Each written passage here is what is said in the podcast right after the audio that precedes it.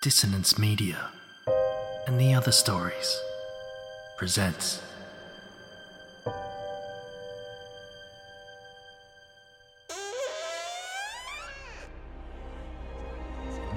Step into the abyss of After the Gloaming, a gothic fiction podcast that delves into the depths of human emotion, unyielding love, revenge, internal struggles, and restless souls await you in nine haunting episodes where dread, fear, and rare glimpses of eerie happiness linger. Dare to listen on your favourite podcatcher? After the gloaming beckons. Search now, but beware. Innocence will be left behind.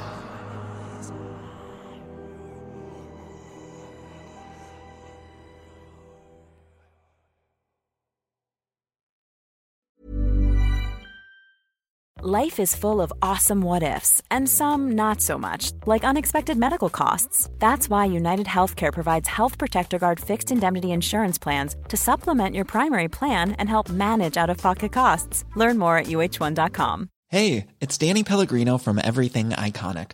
Ready to upgrade your style game without blowing your budget? Check out Quince. They've got all the good stuff shirts and polos, activewear, and fine leather goods, all at 50 to 80% less than other high end brands. And the best part? They're all about safe, ethical, and responsible manufacturing. Get that luxury vibe without the luxury price tag. Hit up quince.com slash upgrade for free shipping and 365 day returns on your next order. That's quince.com slash upgrade. These aren't the stories your mother told you. No. These are the other stories.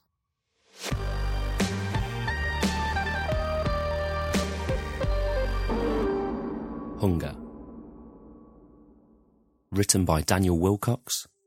Narrated by Joseph Maudsley.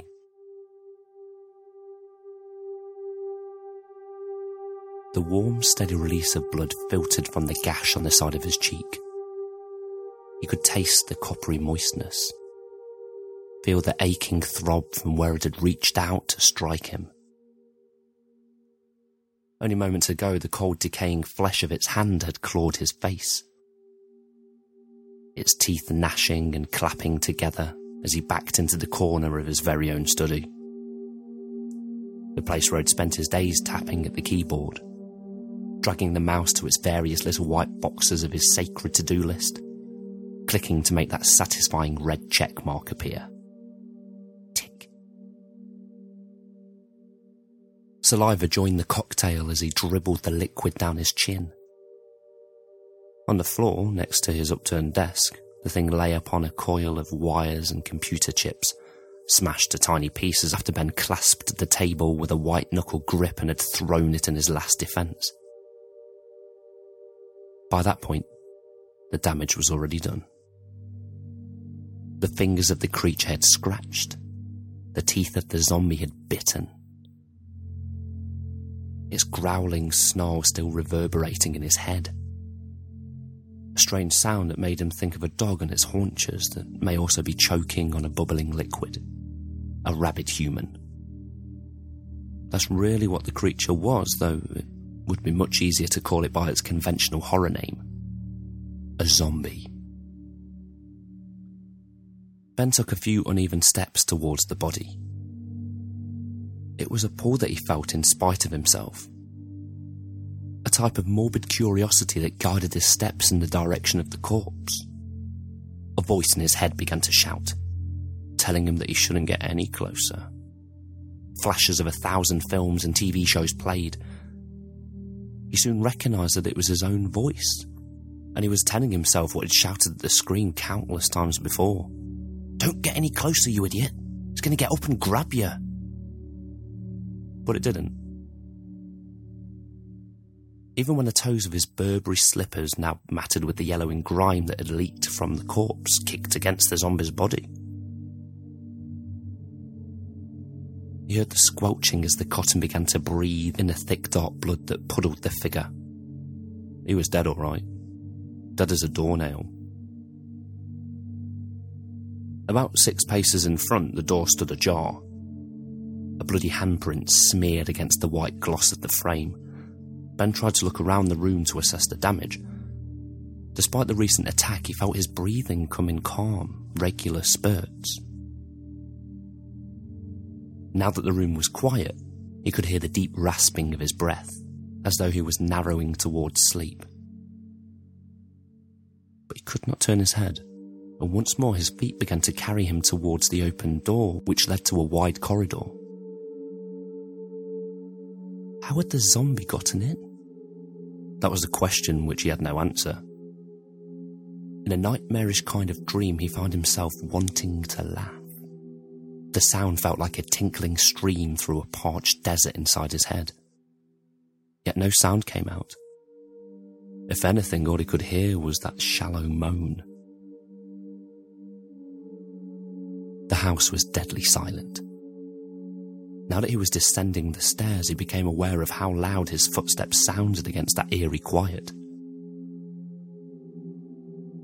The last he had checked, the time had been 6:45 p.m. Cora would have been setting the table for dinner, whistling away around the kitchen as Bella sat in the living room, probably watching some trash TV that was far beyond her age to understand. Ben and Cora would often exchange sideways glances when Bella would quote something moronic that had spewed from the mouth of a certain Kardashian. Still, it kept Bella happy. And what damage could that really do to an eight year old?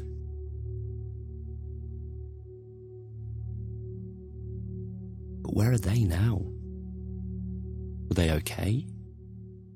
More importantly, if the creature had found its way upstairs, had they kept out of its way as it came into the house? Could they be hiding somewhere safe and unseen? There were only a few really safe places in this house, and Ben thought even he could punch his way into those if ever he felt the need. Ben stopped in his tracks.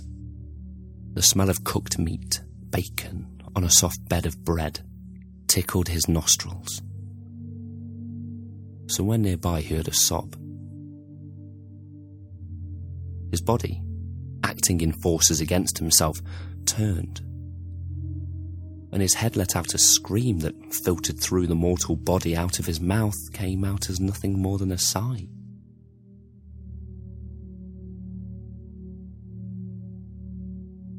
For nothing more than a moment, he caught his reflection in the glass panelling of the stainless steel oven. And what he saw made him want to run far, far away. But his legs wouldn't listen. Blood painted one side of his face, leaking rapidly from the open wound of his cheek. Saliva trailed a thick river down his chin and hung loosely like some underwater weed floating against his movements. Worse, though, was the eyes. The bright blue that rimmed his pupils had dilated into an inky blackness that filled his sockets, like buttons on a woven mannequin. He was gone. One of them. But his mind was entirely conscious. He began walking towards the smell, thinking of the way 90s cartoon characters floated towards pies. Only with every step that his puppet body took, he tried with a double effort to do the opposite. In no TV show or book or film had he ever envisioned this. To be a zombie seemed a mindless thing. Something that turned the body into an empty vessel, bent only on the instinct and desire of food. But to remain a conscious form of yourself, with your body operating against your will, well, that was a fate much worse than the second death. He wrapped his long fingers that no longer looked like his own around the open edge of the pantry cupboard door, hearing the shallow, hurried breaths through the slats, and pulled. Immediately he recognized the pathetic sound that came from her mouth. A sound he'd heard on stormy nights when the thunder clapped and lightning struck and she curled in his arms for comfort, wrapping the duvet around both of them. A sound he knew from scabby knees and runny noses, drying tears with his own sleeve to spare her favourite dress from getting ruined. The gentle breathing that had caressed his ears in the moment her naked form was handed over in the hospital room those eight years ago. Bella was hunched in the corner, knees drawn to her chest. She looked up into her father's face and screamed. Ben wished his eyes to close, wished his mind to develop static and fizzle out what he was seeing, but it was out of his control. And was the delirious satisfaction that came from the taste of that first bite.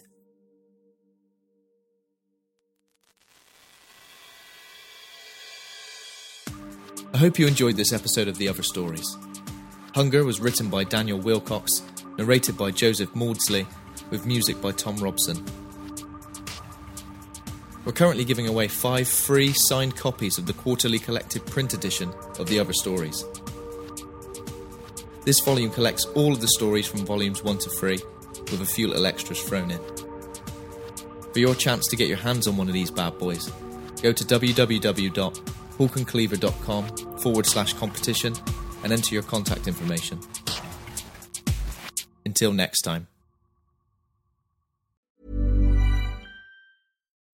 When you need mealtime inspiration, it's worth shopping Kroger, where you'll find over 30,000 mouthwatering choices that excite your inner foodie. And no matter what tasty choice you make, you'll enjoy our everyday low prices, plus extra ways to save, like digital coupons worth over $600 each week. You can also save up to $1 off per gallon at the pump with fuel points. More savings and more inspiring flavors make shopping Kroger worth it every time. Kroger, fresh for everyone. Fuel restrictions apply.